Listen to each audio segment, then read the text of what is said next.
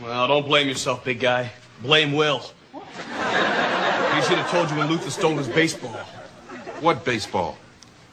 What baseball? well, baseball game where a man would stick hit ball and run. Something like this. Hold it!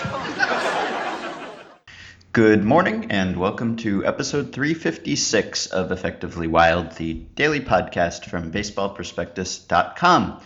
I am Ben Lindbergh, joined as always by Sam Miller for our first show of 2014. Happy New Year, Sam. Thanks, Ben. Happy New Year. Thanks. Uh, any, You're welcome. Any catching up to do? Any banter? Uh, no. Okay. Well, uh, your idea for the podcast today was to talk about a Bill James essay uh, that has recently been written about, and it's an essay from the the new historical baseball abstract. It was not in the original historical baseball abstract, was it? It's definitely. I, I can't imagine it was. I mean, it refers to many things that had happened in the years. well, that would. Well, okay. It could. It could be extremely prescient then, maybe, uh, if it was written earlier than we think. But okay, so it, it's in the Bill James Historical Baseball Abstract. It's called Baseball 2015, and we're going to talk about some predictions Bill James makes in this essay, and then possibly make some of our own. Um, we are we're not usually big fans of, of prognosticating, but I feel like this is on a, a long enough timeline that no one expects us to be right anyway. Uh, in fact, we're I would say the the world is reasonably unlikely to exist by then. yeah, uh, certainly the world and and us.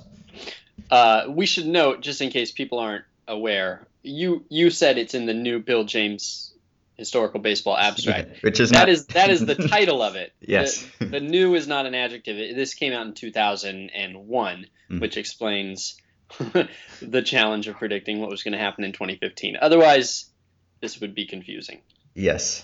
Uh, so Bill James starts off this essay with a, a disclaimer. Uh, he says, History shows nothing more clearly than that one cannot anticipate history.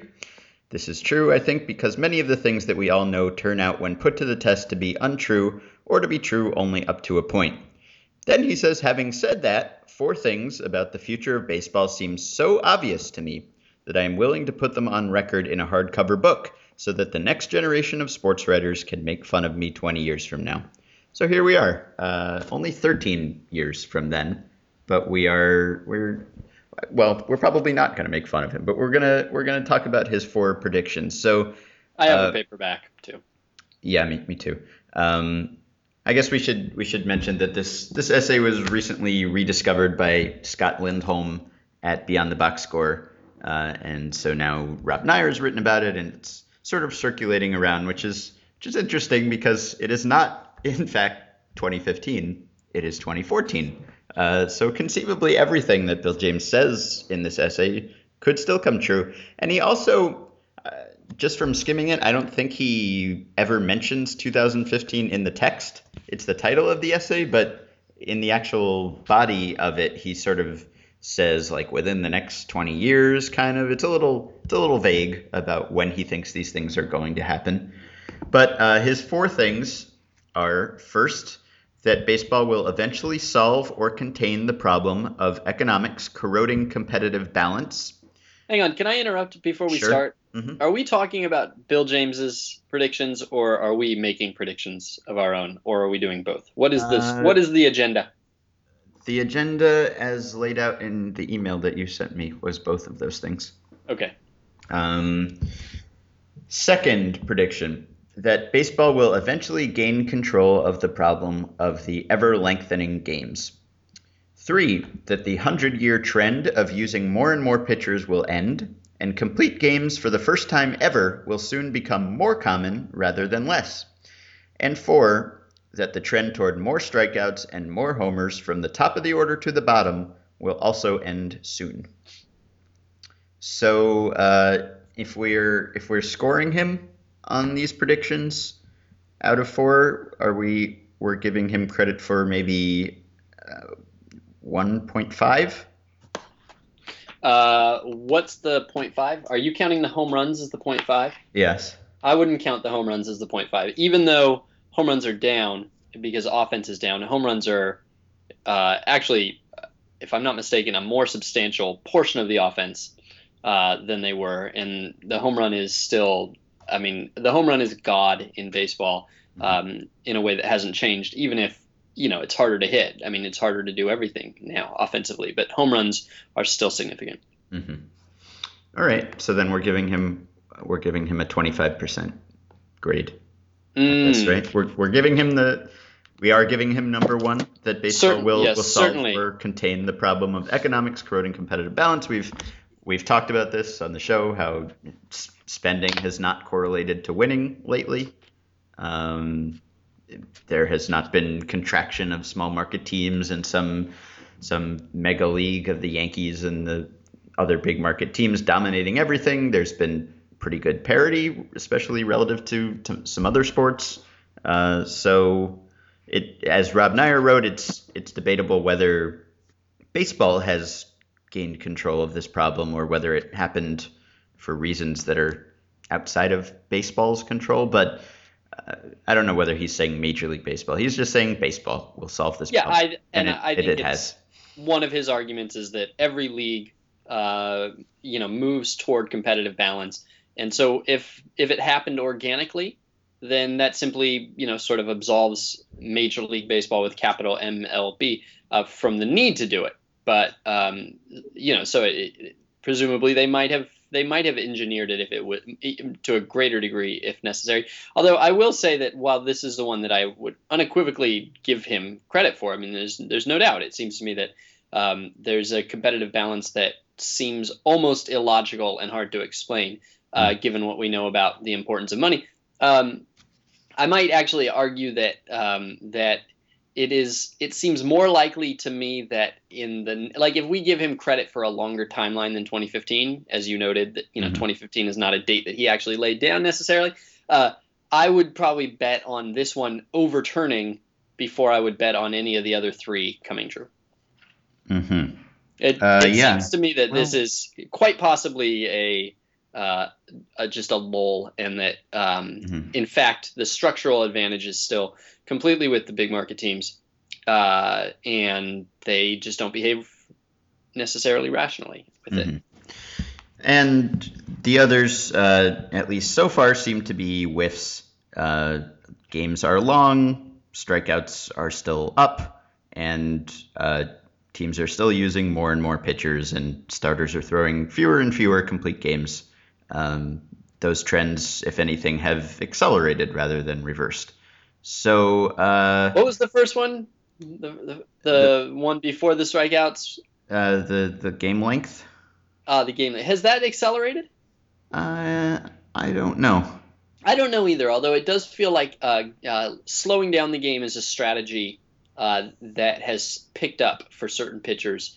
Um, and I don't know if I feel like the games themselves are longer overall or structurally longer, but there I didn't really know any pitchers 10 years ago who very, very deliberately and strategically um, held the ball the way that they do um, the way that you know Josh Beckett does and Clay Buchholz does, and you know a, a handful of pitchers, most of them seemingly Red Sox related, uh, do.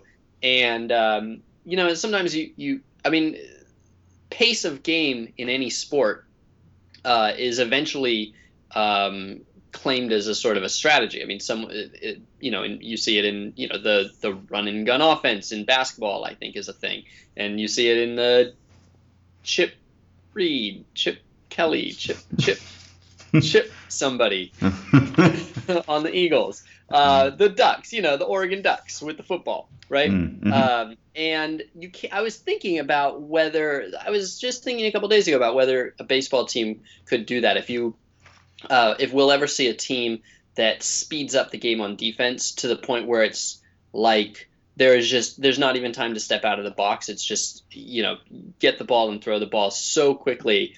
Um, you know, just just right up to the to the to the edge of legality, and whether there might be some advantage to that. But in fact, it's gone the other way with with specific pitchers. So uh, yeah, so I guess I guess maybe that's a long way of saying that yes, it's accelerated. Mm-hmm. And he writes about this idea that baseball is a perfect machine, um, the, the sort of cliche about how the, the length between the bases hasn't changed in over 100 years, and yet throws are still just perfectly timed so that the runner is either safe or out by a, by a foot, and it's so perfect and it's just divinely inspired. And, and he makes the case that this is, this is wrong uh, and that baseball does need to to correct itself. He he talks about basketball and the many rule changes that have been made in the last several decades of basketball, just sort of to uh, to preserve what people think of as basketball, uh, because teams and players are always looking for an edge or some way they can use a, a loophole, and that the the league needs to act in order to preserve what people think of as that sport. And at the time he was writing this, he, and, and probably still the case, uh, he was making the point that baseball doesn't really have a, a centralized power to the extent that it used to, and that it's difficult to act what with all of the powerful unions and uh, club owners maybe not being as unified as they once were, or there being more of them, and many of them being corporations, and all these obstacles to baseball changing, uh, and he he posits that there will have to be some sort of crisis um, for the game to adjust. That some some parties will have to relinquish their power in order to deal with this crisis, and that that will make it easier to enact changes. Um, we have we have not gotten to that crisis yet. I would I would say that I am I'm still sort of a believer in in a couple of well, in at least one of his predictions, I think that hasn't come true yet. Um, before I had, had even read the essay, and and your idea was that we would make predictions for 2030, um, which I guess is even more difficult than what than what he tried to do, uh, because we're projecting 16 years out. Uh, yeah, although on the other hand, we're doing it completely thoughtlessly without any effort. right um, actual consistency, whereas he had some some integrity. Mm-hmm. So always harder when you have integrity. so I I think I would be willing to predict that in 2030 strikeouts will not be at an all-time high. Do you think that's that's crazy? I mean, I this is what... I do, I do, I do, I do, and I I am I will say um, that I I would predict that there would be efforts taken to reverse the trend. Yes. And they will not. Do, they will not do so. And huh. that in fact, uh, strikeouts will continue to go up. Hmm. See, uh, I think. Yeah. So Dan Dan Brook, Dan Brooks actually writes about this in the Baseball Prospectus Annual, uh-huh. and he he writes wonderfully about it. It's a great great essay, and I don't want to steal it, and I don't want to give it away or anything like that. Uh, it's really great, but I mean, one thing that I think that you have to appreciate about it is that strikeouts are going up because teams realize it is an optimal strategy in a mm-hmm. way that they didn't before. And meanwhile, similarly, uh, offenses realize that in this sort of weird paradoxical way that I have never really uh, gotten my head around, um, it is not a suboptimal strategy to strike out as a hitter. It's this mm-hmm. weird situation, right? Right. And so no matter what you do, to uh, change the um, you know the the sort of environment that allows strikeouts, it is not going to be less the case that teams are going to have an incentive to get as many strikeouts as they possibly can, and so the game will change however it needs to uh, around the new set of rules, but it will be moving. It will always be moving consistently toward the optimal strategy. So, uh, so I don't, I don't think it's I don't think you can necessarily stop. Uh, I'm, I'm now to the point where I don't think you can actually necessarily stop strikeouts from going up uh, without changing the way that baseball looks dramatically. And that, in fact, many of the things that you might think of would uh, would actually increase strikeouts. So, uh, hmm. so I will I will take the under on you. Whatever you are worth, I am taking the under. All right. I'm well, short selling Ben Lindbergh. Well let me ask you this then, I guess. Uh, 2013 was an all-time high in strikeout rate. 2012 was an all-time high. 2011 and 2010 and 2009, all the way back to 2007, uh, each of those was an all-time high. So it has been increasing. Uh, it has not increased every year throughout baseball history, but steadily increasing. So if we're projecting, we're projecting 16 years out, and you do not foresee a reversal of this trend, where will the league strikeout rate be by then? Uh, 24 uh, well, per, wait. per nine. Per nine. Yeah, uh, that's not a percentage. That is. No, that- I, I, I don't think it. I don't. I think that the league will strike out a batter per inning by then. Uh huh. Hmm. Yeah, I don't know. That, I, that doesn't strike me as that doesn't strike me as absurd, and I don't think it would even. I, I don't think it would even look all that different from what we have now. yeah, you you might be right. I mean, that would have to be a. I mean, already the the league does strike out uh, a batter per inning after the sixth, more or less, right? Mm-hmm. um, and they certainly didn't 15 years ago. And it's not like we think, you know, it's not like after the seventh inning stretch we all turn it off because it doesn't look like baseball anymore. Mm-hmm. Yeah, uh, you're right. I mean, I think. I don't know. I think that at some point it will. I, at some point it will. I don't know whether it'll reverse. The the trend will always be towards more, but I feel like at some point there will be an adjustment, uh, and it will continue to rise from whatever level that it that it goes to after that adjustment. But uh, I think I think I don't know. I don't know whether it will be by then or not. But at some point, at some point, you're going to get to to a crisis level, right? And we've talked about where that is, and neither of us thinks that we're there yet. But if uh, if strikeouts rise and rise and rise, and maybe maybe defense is more optimal and better positioning and all those things, and you just get not only less contact but but fewer hits on balls in play. Um, at some point, baseball would become pretty boring, and at that point, I would think that something would be done. You would think that. It But- would. Uh, I look forward to everybody reading Dan's essay. It's really great. It's Yeah. really good. I haven't read it yet. I am looking forward to it. Mm. Uh, all right. Um, the the game length, I, I don't know. Uh, clearly, there is a point at which game length would just break baseball, right? I mean, the the longer and longer it is, presumably the the fewer people are willing to sit and watch it. Um, so I don't I don't know It whether depends. Yeah, it partly though depends on uh, maybe maybe it depends on why it's getting longer. If it's getting longer because there are more commercials, uh, then arguably you don't need as many people to watch it, right? Arguably you're Right. getting more you're getting more revenue per game. Maybe now I don't I don't know that uh, that for the league to to continue to exist, I suppose. Although it, it would it would become more of a yeah well, I mean attendance you'd is get going, less and less revenue, right? Because there'd be fewer people watching, so Yeah. you'd have more ads, and they'd be you'd be making less money from them. Yeah, but I mean, attendance is is you know clear is is way way way beyond record levels at this mm-hmm. point, right? Compared to where it was, you know, 20, 30 years ago, and certainly 50 years ago when it was a faster game. So, um, you know, that this has not been a, an existential threat to the game. It would have to be something, I would think, really crazy. And to me, the the trend is not necessarily.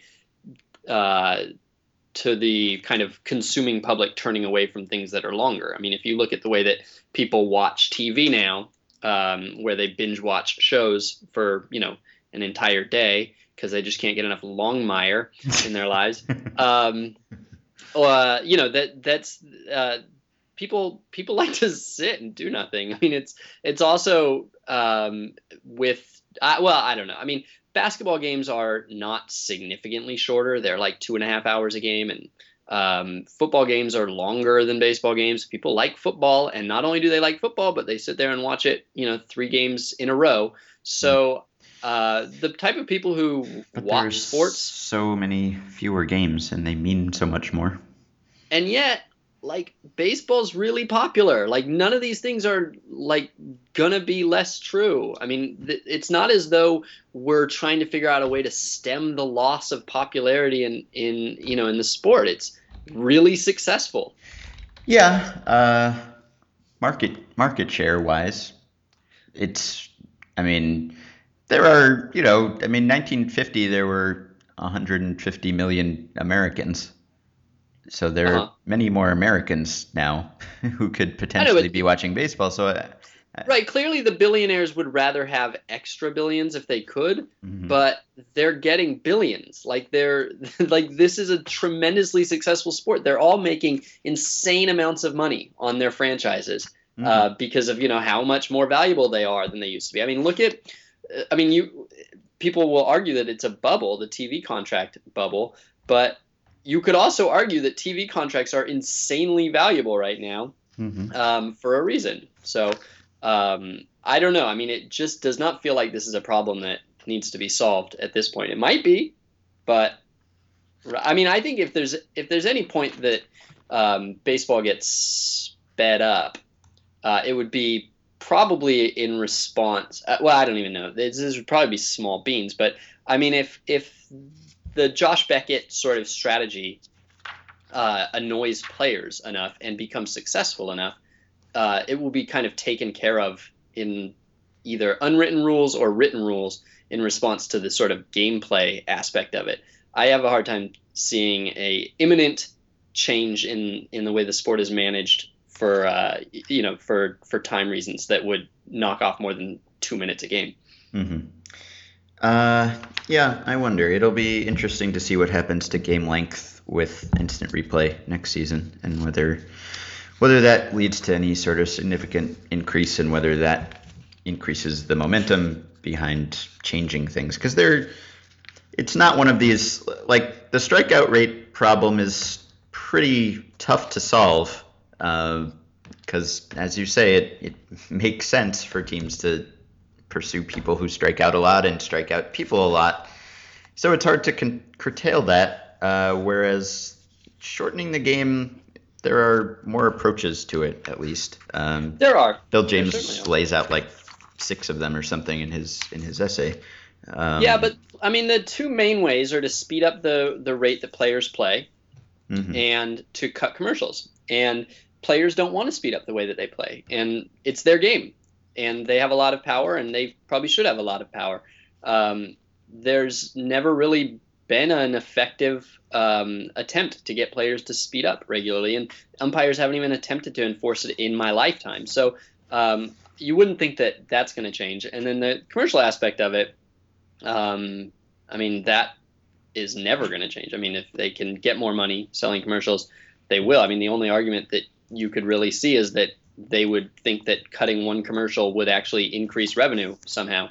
Um, and there are, you know, there are scenarios you could imagine that, and maybe that's where the nine minutes um, comes from ultimately. But um, that doesn't seem to be like a commonly held belief. The other thing is that even if games are long and boring and we have short attention spans, we also have so many more ways to distract ourselves during games. Like, Mhm. you know, pe- in a way that 15 years ago you couldn't. You can navigate away from the commercials when they happen. You can look at your phone while you're sitting in the park for three hours. You were not divorced from reality for three hours. Mhm. Uh, and so, probably in to some degree, uh, the consumer has a lot more patience with a three-hour uh, game now than they would have ten years ago. Mhm. Uh, all right. I mean, this podcast just keeps getting longer and longer. yeah, you're right. By 2030, we'll probably have gone back to 12 minute shows. Would you predict that? Mm. Sounds nice. um, all right. So, uh, so then you are not a believer in. Are you a believer in in his third prediction that the trend of using more and more pitchers will reverse itself? Of course not. no, I'm, I'm gonna just be completely negative about this whole topic. Uh, no, I mean, I think it's it seems it seems clear Eh, I don't know. I don't want to. I'm very hesitant to say things like it seems clear since he started his essay with it some things are so, so obvious. right. but I I would imagine if I were to to imagine anything, it would actually be that we would start seeing, looking at guys like you know uh, Jose Fernandez and and uh, you know the, all the young pitchers who come up and are great immediately.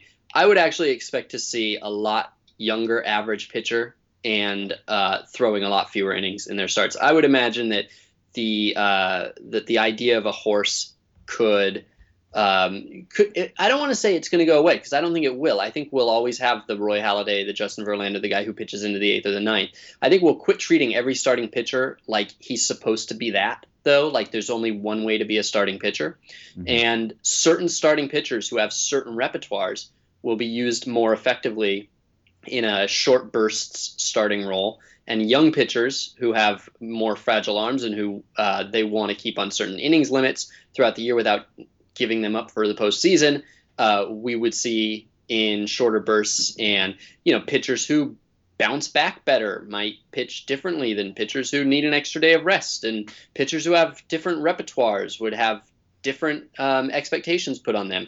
And so I think that if anything, I, I don't think that I'm ready to predict that in 15 years we're going to have the uh, all reliever pitching staff or anything of the sort, or even like the Rockies tandem thing. Mm. I'm not ready to predict that, but I do think that we will have a, a, a much more varied model of a starting pitcher that will actually increase um, short outings and increase the number of relievers that are necessary. hmm Uh, what else you got? So my predictions, I got three. Mm. Do you have any predictions? Yeah. All right. So I predict that there will be no significant record broken in the next 15 years. Huh.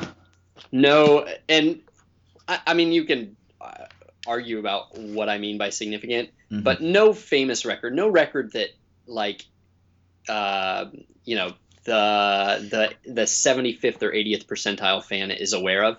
Mhm. Uh, single season or career will be broken in the next 15 years. Well, I guess that makes sense. You're not likely to see someone hit as many home runs as Barry Bonds. You're not likely to see a really long hitting streak. Uh, what else is famous? Well, yeah, and nobody's really nobody see, nobody's really close to any at this point, Mm. uh, and nobody's really been challenging any for a, a few, you know, for the last six or seven years on a, a single season basis. But more than anything, I I tend to think that a lot of the uh, 90s and early 2000s were the were a post expansion thing, and by diluting the player pool, the best players have more extreme performances, Mhm. and um, you know that's why when when people go, oh well, I mean, of course Barry Bonds was on steroids. Look how good his numbers are. But you know, Greg Maddux's numbers were basically just as good um, from a pitching perspective, and Pedro's were basically just as good from a pitching perspective. And um, so I, I've always thought that it's much more a matter of uh, the league growing um, the way that it did, and unless there's imminent expansion in the next few years, I just don't think you're going to see any extreme performances in that way. I mean, nobody is pitching right now. There's for the last eight years, nine years, nobody has pitched anywhere close to the way that Maddux did, or Randy Johnson did, or Roger Clemens did, or Pedro did. I mean, not, nothing remotely like those guys. Mhm. Um, and it's not really, it doesn't seem to be on the way or imminent in any way. The closest thing to uh, Barry Bonds' performances is Mike Trout. But I mean, the extreme performances that we're seeing right now, they don't tend to be extreme, um, like kind of on the most basic level. They're extreme for the the age. You know, it's Mhm. like, oh, look how incredible he is for a 20 year old. Look how incredible he is for a 42 year old.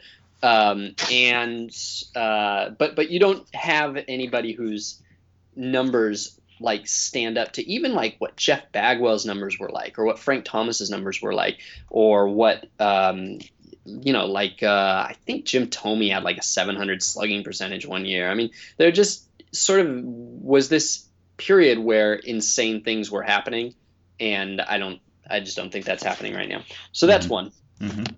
Um, number two is uh, that there will actually be more injuries, or roughly roughly the same number of injuries. Yeah. I've, I've come to I've, for the last ten years we've been hearing how like the next thing Yes. in sabermetrics is managing injuries and and and like oh well, we're gonna you know like this is some this is like this is gonna be something that's gonna get cracked somewhere along the line. But Mhm. I've actually come to believe that injuries are an equilibrium and that anything you do to uh, to prevent injuries will just make players uh, play more uh, in, a riskier way to reach that equilibrium. Like I tend to believe that injuries happen at a uh, kind of a risk management advised rate, and uh, they, I mean, you. So uh, that's sort of a like a kind of a weird abstract that I'm just saying right now and haven't really thought about it. So don't hold me to that. But I will say that if you watch baseball players right now, they are playing so hard compared to what they used to. I mean, they do everything so much harder. Like these guys are Mhm. so much stronger, faster. They're swinging harder with so much more torque. They slide so much harder. They run into things so much harder. And to, to some degree, we don't notice this because it, there used to be kind of more. It seems like there used to be more player-on-player violence in the old days. Um, but um, but I mean, they're just injuring themselves just running. They're just running so hard that they injure themselves. They cannot uh, stop themselves from being hurt. hmm Yeah, and uh, there's this uh, there's this idea, and I, I I would call it a myth, but I, I guess I don't know for sure that it's a myth. But this this idea that baseball players hurt themselves more because they're better conditioned, like you often hear people say, "Oh, all these players get oblique strains because they're like wound up so tight or something. Like they they have low body fat. Like players back in the old days didn't have those muscles, so they couldn't pull them. That sort of weird Mhm. idea, um, which I I don't think there's really any truth to that, but uh, it is true, I guess, that if you are better conditioned, you are exerting more force when you do things, and and bodies are still just as breakable as they used to be. Um, so the the collisions and impacts are are more damaging. And yeah, that was that was I was I was sort of toying with making that one of mine too because it would be easy to say that oh in the next 15 years there will be this biomechanical revolution and I think there will be too. Yeah, like I I- actually think that will happen. Right, and that you know all the all the dangerous windups and deliveries will be weeded out at an early age, or players will be taught not to throw like that, and you'll you won't see Tommy John surgeries anymore and that sort of thing. But uh, I kind of wonder whether pitchers are just getting stronger and throwing harder, and that that will kind of balance out any any gains there. I guess maybe you'd you'd see faster recovery times, but I don't know whether the the injury rates will really decrease dramatically. Um, so yeah, I'm kind of with you on that. All right, and my last one, I'm not sure about this one, but um, I could see managers um, either being well, I could sort of see managers in a weird way becoming irrelevant because as like a weird secondary effect of, of replay. Um, there's a way that I feel like managers' significance to the game gets defined by the image of them on the field yelling at the umpire. Hmm um, like this is part of this is like their cultural uh, their their sort of cultural um, cachet kind of. Like this is how they show how important they are. And it's not explicit and it's not necessary and i don't even think it's something that we kind of realize we're we're judging the managers on and yet i do think that like there is this um, you know over the years of seeing these you know lions of the game go out and assert their authority on the field of play. That's what's significant, probably, is that it's on the field of play and that it's extended and that all the attention is on them. Um, that um, that it has created the idea of the manager as significant, you know, lion. And I actually, I mean, I'm not trying to argue that managers are not significant, but I could see this um, sort of chipping away at how much we look at them and how much we um, project onto them, and basically in 15 years having them just be very uh, kind of faceless in a way that they're not now. Like I guess I guess if I were to to make this prediction more specific, I might say something like there will never be a manager who achieves the sort of celebrity that Tony La Russa, Joe Torre, and Bobby Cox did upon you know retiring a couple years ago. Mhm. Um, something like that. Or the flip side is because GMs have become the sort of stars of the team and the face of the team's management, I could actually see the manager GM, um, uh, like manager like Scioscia, for instance, who was he had his hands in a lot of personnel decisions. I could see a guy like Scioscia just making it explicit and being the GM as well as the manager Uh-huh. and having and having this trend toward baseball men GM slash manager uh, jointly held positions. yeah, and Bobby which, Cox, you know, Bobby Cox was was thing. a GM for a while, and Yeah. Yeah. Um, yeah, I could I could see that, and I yeah, and I also think the the stuff that I've written about sort of taking the taking some of the tactics out of the manager's hand and shifting it towards the front office, which sort of seems to be happening, could also contribute to that. Um, but yeah, I, I guess I'm with you there. Uh, I I think I hope that by 2030 we will not be having the, the DH argument anymore because I hope because because there will be a, a DH in both leagues. I think by the time we get to 2030, uh, to be old enough to feel nostalgia for pitchers hitting, I think. Uh, well, I, I guess you could.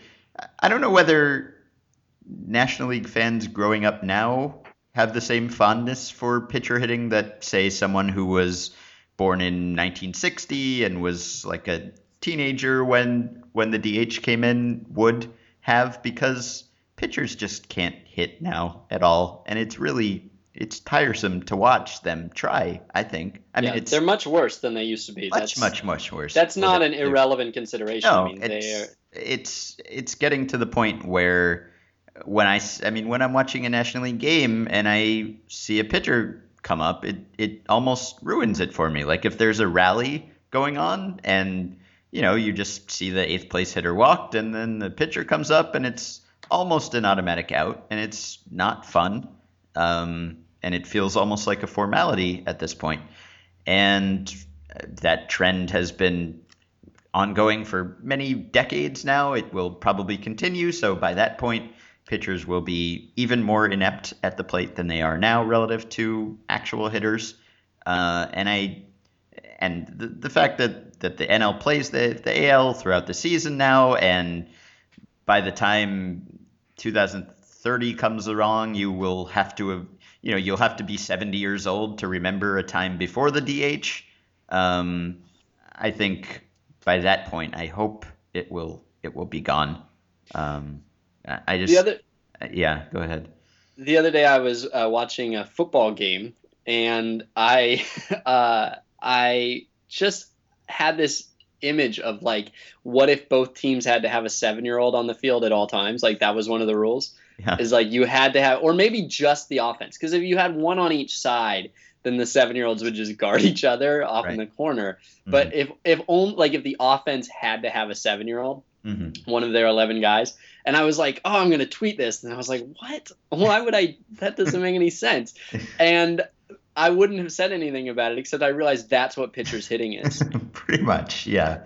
Uh, and I I sympathize. I like the idea of two way players. I would love for there to be two way players who are actually good at, at both things, but it's just it's not really possible now. Um, Hey, do you think we'll ever have another player who plays in the nfl and the major leagues at the same time how come that was such a thing for so long and then it just stopped being a thing uh, I don't know. Is it because the money is so great now that don't there's know, just but, I not mean, as they were- much- they were life-changing rich at the time Mhm. i don't know Uh, yeah, I. I don't know whether I mean I guess if competition is in the level of play is constantly increasing in both sports, then it becomes more and more difficult for someone to be good enough to do both. Um, but yeah, uh, and I I think uh, by 2030 we will see some sort of computerized strike zone. There will still be umpires. There always, I think, have to be umpires, and that seems to be the when people say, "Oh, robot umps, uh, get rid of the umpires." There doesn't really seem to be a way to get rid of them, even if you wanted to. You still sort of have to have a home plate umpire, even if he's not calling balls and strikes, just to like rule on plays at the plate and foul tips and various other things not even connected to, to balls and strikes. Um, or, you know, to make sure that the hitter is in the batter's box and the catcher is not, or whatever, all of those things. And to monitor. You don't need it. No, you don't need any of those things. Ultimately, you need them as a as an intermediate step. You don't. You couldn't Uh. skip to those things. But in a hundred years, Yeah. it, it's not hard to Right. imagine. In a hundred years, Sure. there's no on-field personnel. In a hundred umpires. years, you could probably have a robot that can do anything that a human can do. So, um, so yes, but I think, I, I think, uh, I don't know. I- don't think it will happen within the next few years, but I think if, if instant replay goes okay and people get used to that, um, and I do predict that we will have a new commissioner by 2030. It's I'm kind of going out on a limb there, um, but I, I think that by that point we'll have been watching pitch FX strike zone displays on our TVs for 20 years, um, and it would be it would be surprising to me if there weren't at least some sort of aid, like the umpire's helmet has a light that flashes, or a, he's holding a buzzer that goes off when there's a strike, or something like that. He might still signal for for balls and strikes, but uh, it won't just be pure human judgment. I mean, it's already umpires are already using PitchFX based systems. They're being graded after every game by PitchFX based systems, and it's it seems a little silly. I think you still need them there as sort of a, a failsafe uh, because there are pitches that are just missed by the system every now and then. But if you are grading umpires based on how closely they align with this system, then at some point I feel like you're probably just going to cut out the middleman or at least minimize his role and make the system the thing that rules on on those calls. So um, it it might be it might take longer than that. I don't know, but I think it's it's coming. Um, I'm a little sad that you're not on my my get rid of the strike zone completely team. I don't see that happening by 2030. Maybe maybe 2035. Um, and I don't know. There there are lots of other things. I mean, we're we're talking about big sweeping changes. Um, I mean, by 2030, Mike Trout will probably have won an MVP award. I think. Uh, the the Blue Ribbon Commission on the A's ballpark will still be deliberating, getting closer to an answer. Um, but I don't know. I, I think you'll uh, maybe you'll see more more diversity in hiring in certain roles. I would I would think that by 2030 there there will be a female general manager at least. It would surprise me if there wasn't. Um, I don't know whether you'll see a a manager who doesn't have a playing background, but that's also a possibility. Um, but I don't know. Uh, those are those are mine, I guess. There won't be any more draft pick compensation. Maybe we'll finally get rid of that, and no more no more forty man rosters or no more expanded September rosters. Mm, that seems reasonable. Yeah, Although that's who's uh, the union's got to love that though, and nobody's that opposed to it. yeah. I don't People know. are sort of people are tepidly opposed to it, but Yeah. I would think the union would be dramatically in favor of it. Mm. You have a you have a passion problem here. You have a, a passion imbalance. yeah, you're right. Uh, yeah, although I don't know, those don't lead to permanent jobs, really. It's just 30 days of major league meal money, which and and salary, which I guess is significant. So, yeah, I don't know. You hear GMs sort of whining about it every year, um, but so far no one has Yeah. done anything. Yeah, it's it's only eighty thousand dollars for a month's work for people who had otherwise been working for eight thousand dollars a year. right. Um, Raul Ibanez will have retired. Did you write these down, or are you making these No. awesome jokes up as you go? Aren't they great? All right. Is that it? yeah. Our crystal balls are empty. Oh, uh, so is our emails, by the way. Oh yeah. Uh, tomorrow's an email show. It's been a holiday week, so we haven't been getting the, the usual volume of emails. So if you're listening to this in time to send us something by late Thursday night when we re- will record Friday's listener email show, please send us some emails at podcast at baseballprospectus.com and we will be back for that.